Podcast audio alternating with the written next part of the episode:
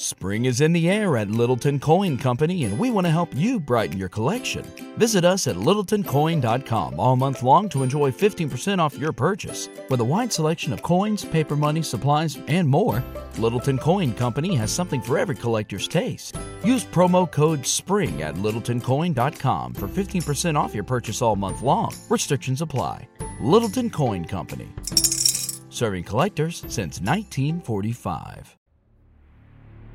This summer, the world must answer one question Why has no one made a popsicle that gets you high yet?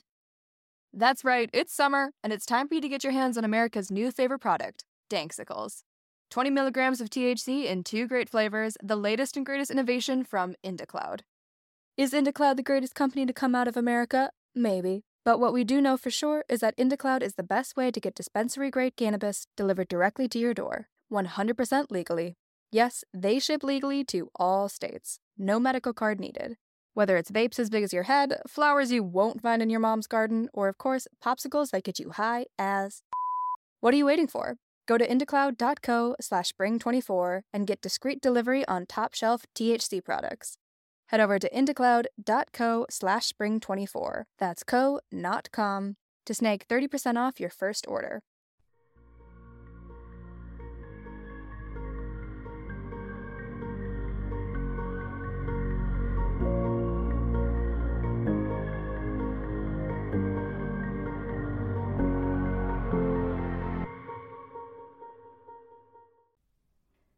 Hey everyone, my name is Nikki Young, and this is Serial Napper, an international true crime podcast. On April 1st, 2008, Skye Lynn Budnick took a one way flight to Japan. She was just 21 years old. She didn't tell anyone that she was planning to take this trip, and she hasn't been seen or heard from since. I had a listener send me this story because Skye's sister Megan has become the most incredible advocate for her over on TikTok, sharing her story and experience and keeping Skye's name out there. Tonight, I'm going to use my platform to share Skye's story as well, using the information that I've been able to gather, but I want to make this point very clear. Once you're done listening here, please head on over to Megan's TikTok account. Listen to her videos. This is her story and her sister's disappearance. Nobody can tell it better than Megan can. Her username is Megan LeBron, all one word, and I'll include a direct link to Megan's account in my show notes. I actually want to start by talking a little bit about Skye's sister, Megan. I started working on this episode a couple of weeks back, and it's taken me so long to finish it because Megan's videos really just hit a nerve with me. I cover a lot of unsolved cases on my podcast, which requires hours and hours of researching and reading really difficult content, horrific topics, to the point where I have to sort of put up this wall, this barrier, and separate my own emotions from what I'm listening to or reading about. But hearing Megan, it's just impossible to not feel all of the feelings that surround this very difficult situation someone losing their sister. And with Megan, she not only discusses her sister's disappearance, but she talks about her own struggles with mental illness and PTSD, things that we don't really consider when we hear about a missing person. We know, of course, that the family is hurting, but we don't really think about the long term ramifications of just not knowing what happened to your loved one. Megan does an incredible job of exploring that. She is amazing. She's so strong and yet vulnerable. And while her story is heartbreaking, her openness shows her true strength. She discusses her coping mechanisms like fitness and hiking and just keeping herself busy, while also being real about how these kind of tactics kind of assist her in avoiding facing her real emotions. You know, masking, pushing down any unresolved issues. But her sister is still missing. It's not resolved. It's still a struggle for her every day because there hasn't been closure. She can't grieve because there's no body, and really nobody knows if she's alive or dead or what has happened. So, again, I highly encourage you to go on over to TikTok to listen to Megan herself once you're done with this episode. Now, at the time of her disappearance, Skye was 21 years old, and it's said that she had a real passion for anything related to Japan. She loved the culture and aesthetic, but she particularly enjoyed anime and manga. She always dreamed of one day getting the opportunity to visit, and she was going to be making that happen through the International Studies course that she was taking in school. One of the cool things about this course was that they offered a study abroad program in Japan, which would make it much more feasible for her to be able to actually get to Japan. It would have been a really incredible opportunity for her. However, Skye, she was struggling to keep up with her studies. She was falling asleep in class, and she appeared to be suffering from depression, which ran in her family and was something that she had been battling for a while. A year prior to going to Japan, she wrote on her Facebook page the following I hate me. I hate how easy it is to get my hopes up, and how it's even easier to send them crashing down into the abyss. Is it strange?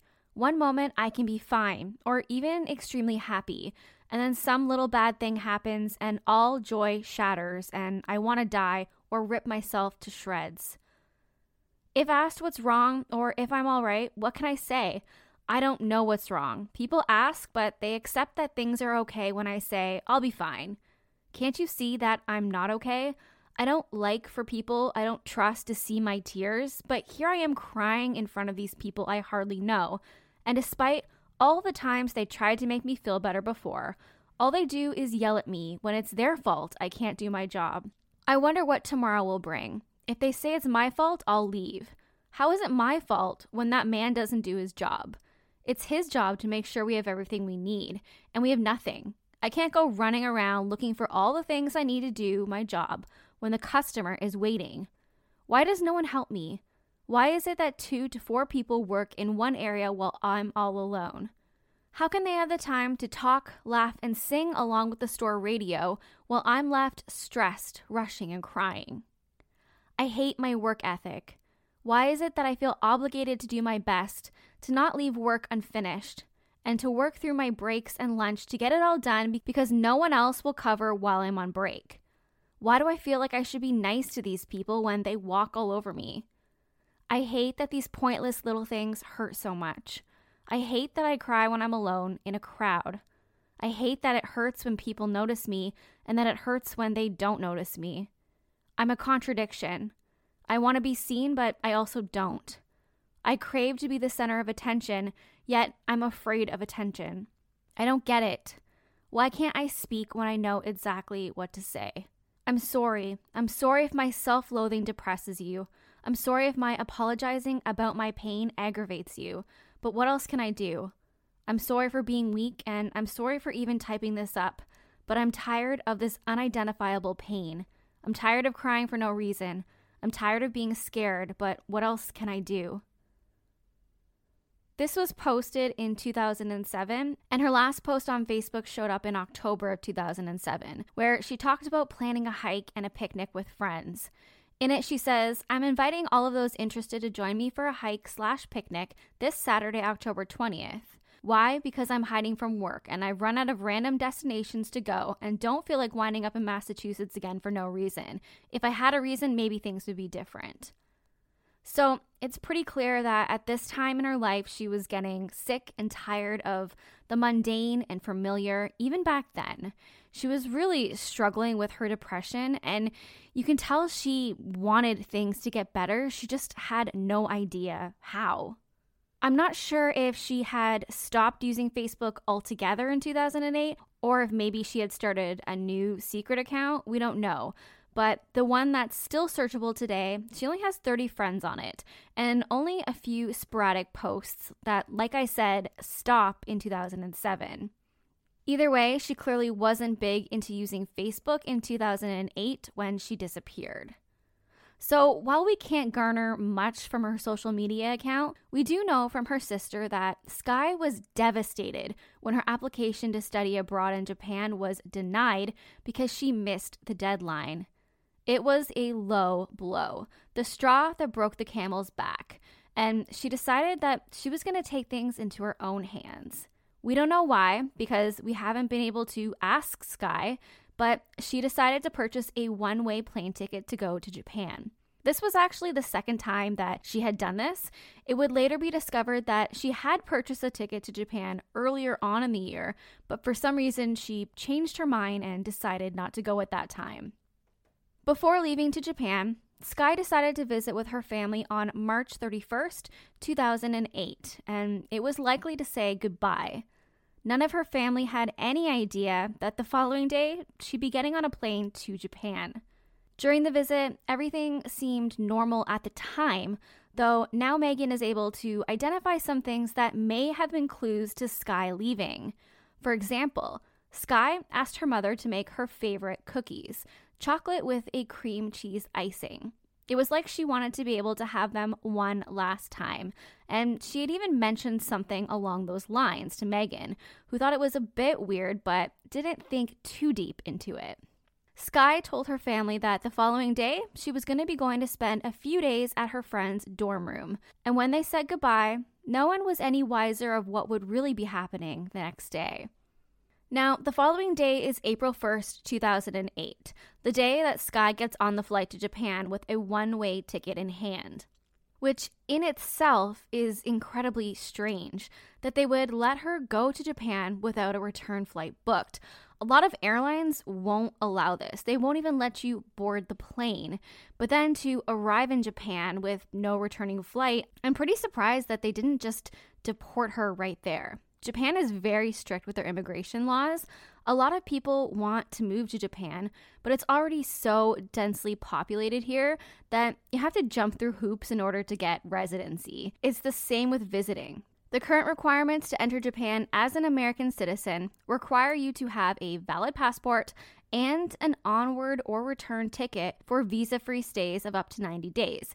She wouldn't have needed a visa as she was likely just visiting less than 90 days, but all of the sites that you look at say that you do need a return ticket booked. That's current as of today, but I'm not certain what the requirement would have been in 2008. Of course, this also doesn't mean that it's always enforced, clearly, as Skye was able to slip through the cracks. The website, where it lists all of the different requirements, also states that Japanese immigration officers may deny you entry if you appear to have no visible means of support which makes me wonder if maybe Skye was meeting someone in Japan who said that they would be purchasing her return ticket or taking care of her while she was visiting. Or perhaps they had purchased a return ticket for her, but it was never used. All that we do know is that Skye did not purchase a flight home or to anywhere else outside of Japan. Most North American people who travel to Japan for the first time usually go straight to Tokyo. They may branch off from there, visiting other prefectures and attractions, but usually Tokyo is the central hub they visit. Tokyo has anything and everything you can imagine, especially the kind of things that Skye was interested in. Akihabara in central Tokyo is famous for its attractions designed with anime and game lovers in mind. It definitely would have been on Skye's list of must sees. But strangely enough, Skye didn't stay in Tokyo. When she landed at the airport in Japan, she did land in Tokyo, but she got on another connecting plane to go to Hokkaido, which is located in the northernmost part of Japan. Now, in April, Hokkaido is cold and even sometimes snowy. It's a beautiful spot, but it isn't flashy like Tokyo, and it's definitely not as English friendly as Tokyo is.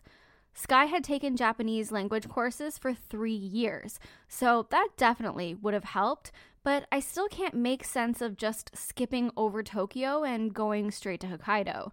It's mostly quiet, it's much smaller, not in mass because it's actually a huge area, but it has a much smaller vibe. Not as many things to see and do, especially for someone who loves anime and manga. So, why would Skye want to go to Sapporo? It's pretty suspicious.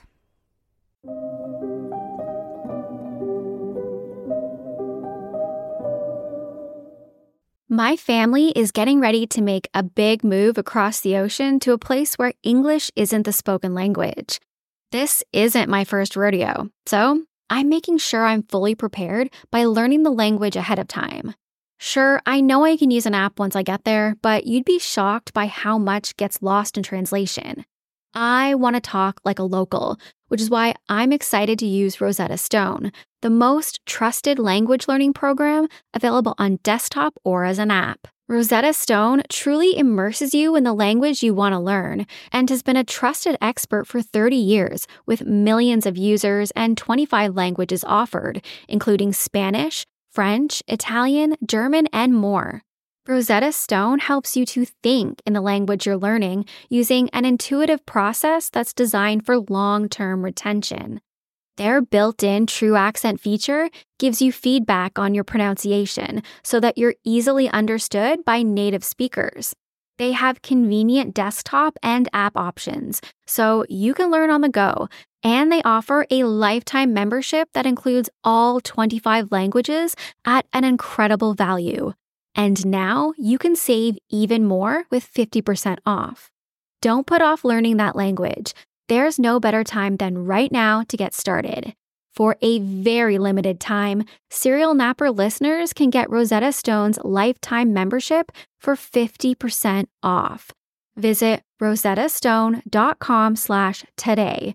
That's 50% off unlimited access to 25 language courses for the rest of your life.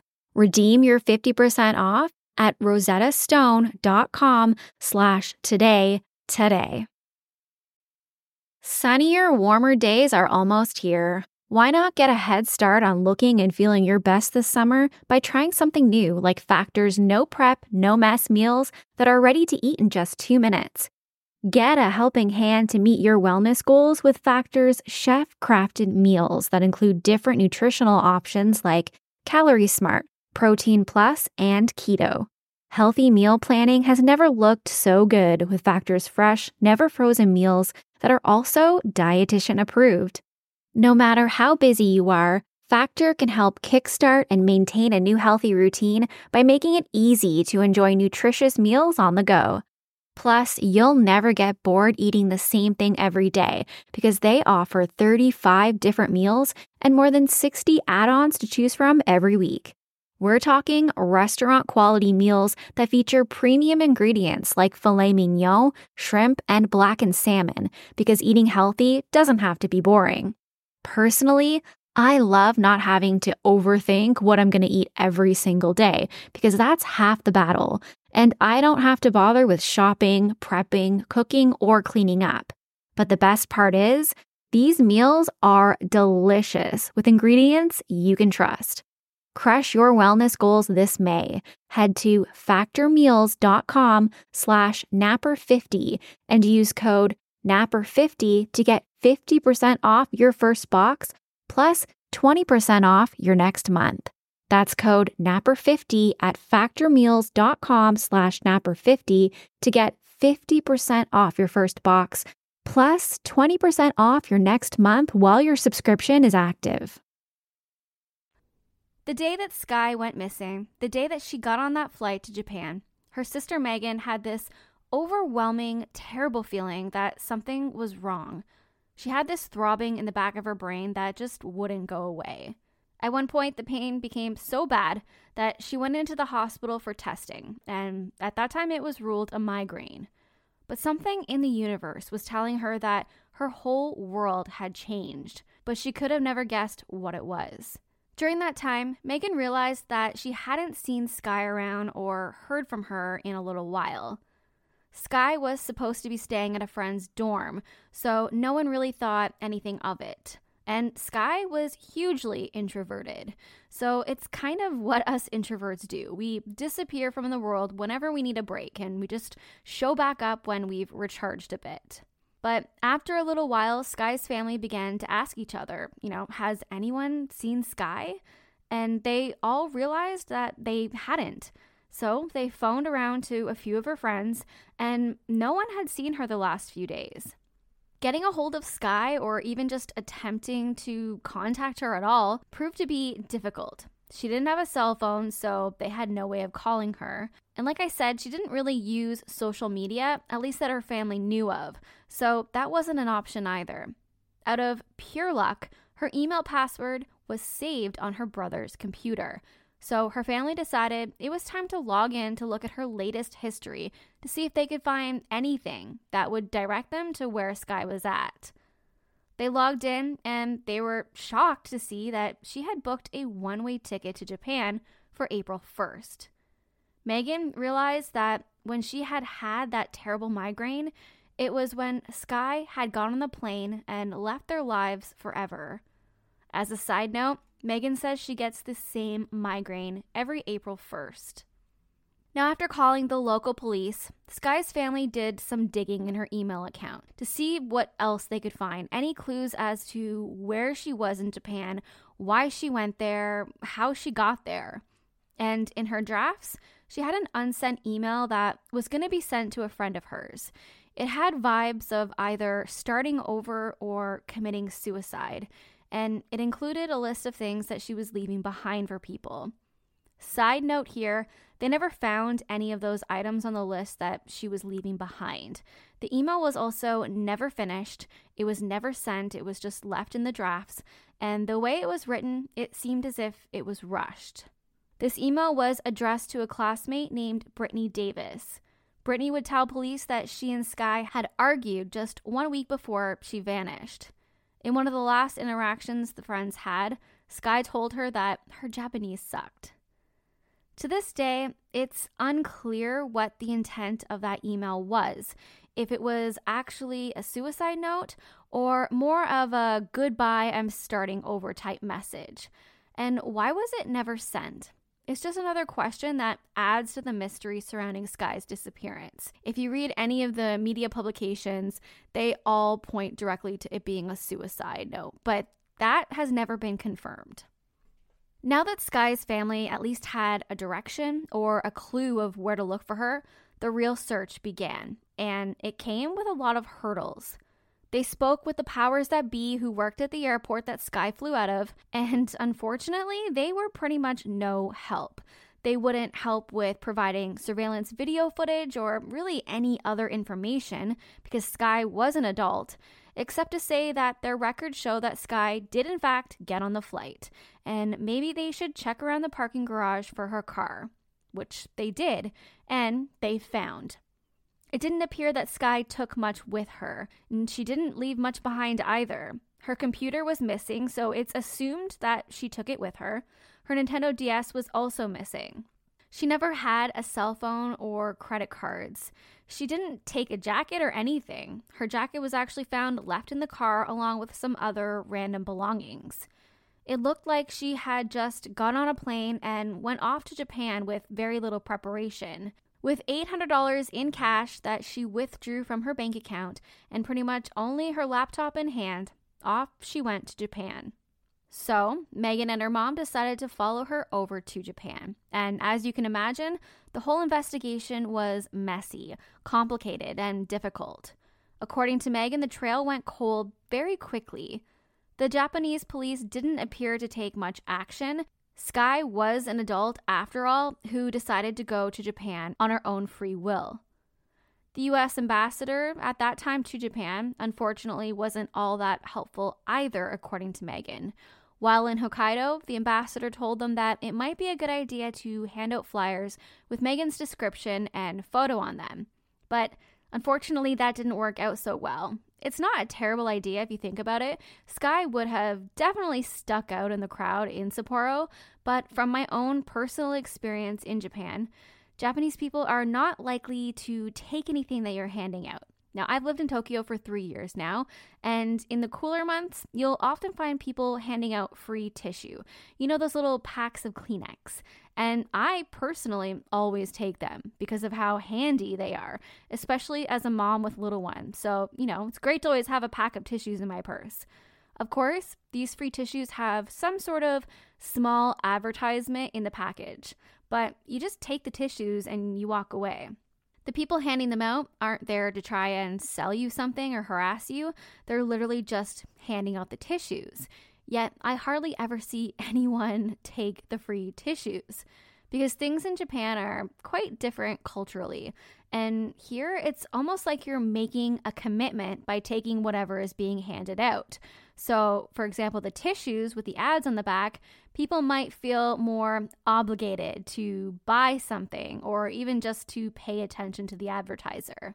Now, in the case of handing out a missing persons flyer, for a Japanese person to take the flyer, they might feel like they need to maybe commit to helping find this person or engage with the person handing out the flyer. I hope that makes sense.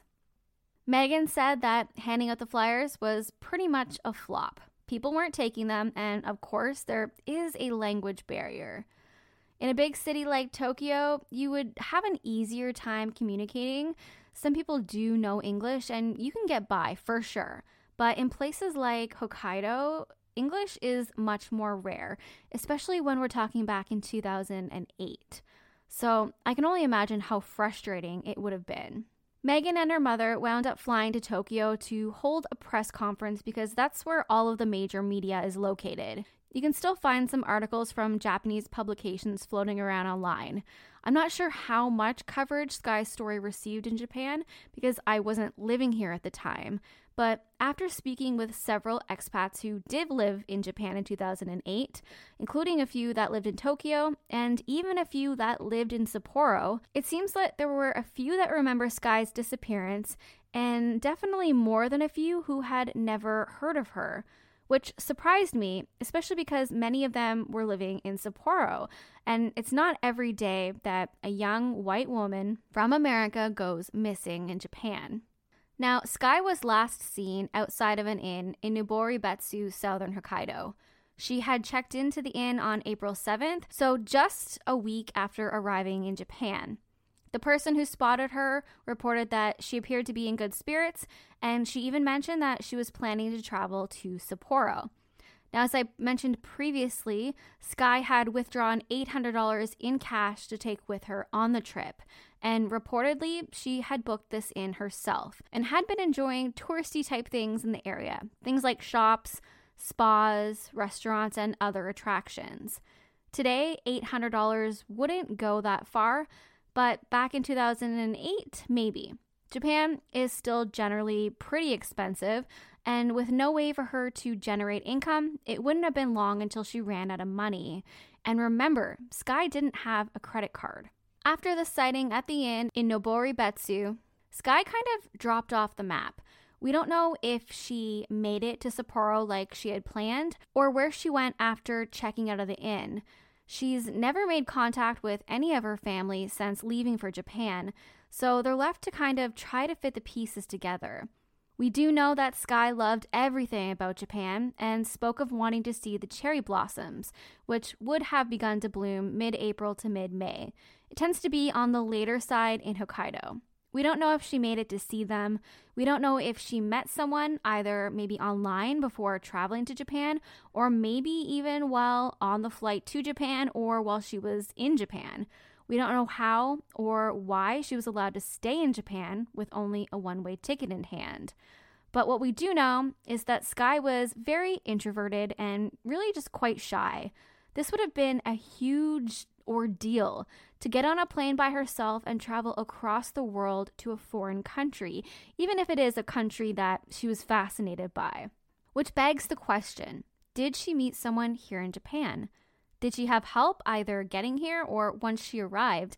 And where did she stay before checking into that inn in Hokkaido on April 7th? Now, if you look at online forums and even news publications, they all seem to insinuate the same thing that Skye likely came to Japan to end her life. And along with that comes the speculation that, oh, maybe she went to the suicide forest, which has been made famous in anime and movies. I highly doubt that she made it there. It's in Yamanashi Prefecture. If she wanted to go there, she would have stayed in Tokyo and had to travel to the base of Mount Fuji in Yamanashi, which is about a two hour car drive from Tokyo. From there, she would have needed to get a ride to the forest because it's very isolated. Skye was last seen nowhere near this area, so the chances of that happening are pretty slim. Now, it's the not knowing that hurts Skye's family. If Skye either chose to end her life or start a new one, her family would just like to know because it's equally possible that neither of these things happened. And if there was foul play, Skye deserves justice and her family deserves those answers. One of the videos that Megan posted in regards to her sister's disappearance that really broke my heart the most was hearing her talk about how her parents still had to receive and pay Skye's student loans each month. They were her co signers, and so even after Skye had disappeared, they would receive a bill each month and be reminded that their daughter was missing. And they couldn't do anything about it. They couldn't make it stop unless she was declared dead. And if she's declared dead, well, then the missing persons investigation stops. That's just one small part of the nightmare of not knowing what happened to Skye, something that most of us just don't even really consider. In speaking with Megan and listening to her story about her sister, it sounds like she's gearing up to make waves and get this investigation going again. And that's why I really wanted to share this story on my podcast now. I might not have the biggest platform, but I do have a tiny voice here in Japan, and if I can help in any small way, then I feel like I need to do that. Now, with that said, please go follow Megan on TikTok and listen to her because as Skye's sister, this is truly her story to tell. Remember, her username is Megan LeBron, all one word. And again, I'm going to include a direct link to Megan's account in my show notes so it's easy to find. I want to end tonight's episode with a clip from Megan's TikTok that she's given me permission to share. Megan has said several times that if her sister has simply wanted to get away and start a new life, she wouldn't be mad at Skye, and she wouldn't even need an explanation from her. Most people can't understand why or how she would feel this way, but I think hearing the answer directly from Megan herself just bolsters the need for answers. Whatever the answer is, her family deserves a conclusion. It's not that I wouldn't want an explanation as to why she left. It's just that time has taught me to look at it a little differently. She left, and I have an emptiness now. And I've been living in this state of not knowing for over a decade. I've learned to adapt here. I'm comfortable here now. And that's not on her to fix that for me.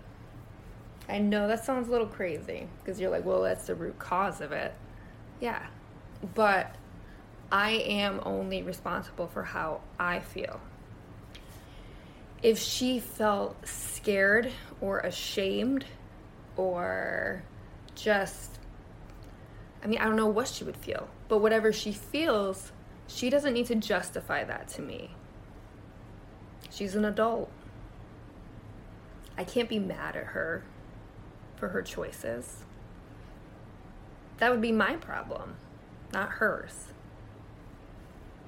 So I would just have to respect it. I would just want to know that she's okay, that she's alive, or if she's dead. Of course, I'd want more answers then. But this is if she's alive and I see her again. I would respect her choices. I would have to. Because maybe there was something happening that I didn't know. And she kept it a secret, or she was ashamed. And I would just want to be there to support her and help her through whatever she needed without judgment, without my anger or my disappointment or anything like that. Because it's not that anymore. I don't feel mad at her. I'm not disappointed in her. What she did turned me into a better person, so I would thank her for that. It hurts, of course, but I can handle it. I wouldn't need to project my trauma onto her. She wouldn't need to explain anything to me, not if she didn't feel comfortable. I just want to give her a hug and tell her that I'm there for her. And that's it. That's it for me tonight. I would like to once again thank tonight's sponsor, the Cold Case channel on YouTube. Check it out. It features unsolved mysteries posted every Monday through Friday, focusing on unsolved crimes and mysteries you've probably never heard of, which is why it is so important that they get the attention they deserve. Go give their videos a like and make sure you subscribe to their channel so you're updated with the latest cases. And keep an eye on Megan's TikTok for the latest in Skye Lynn Budnick's disappearance because she's just an incredible human being and you can't help but just want to throw everything you can into this. If you want to reach out to me, you can find me on Facebook at Serial Napper. You can also search for me on Apple or Spotify or wherever you listen to your podcasts. Make sure you check me out on Twitter at serial underscore napper. I tweet there all the time, mostly random stuff and some latest updates in any of the cases I've covered. Or I'm on YouTube, Nikki Young, Serial Napper, and that's all one word. And if you're listening on YouTube, I'd love if you can give me a thumbs up and subscribe. Until next time, don't be a Dahmer. Bye.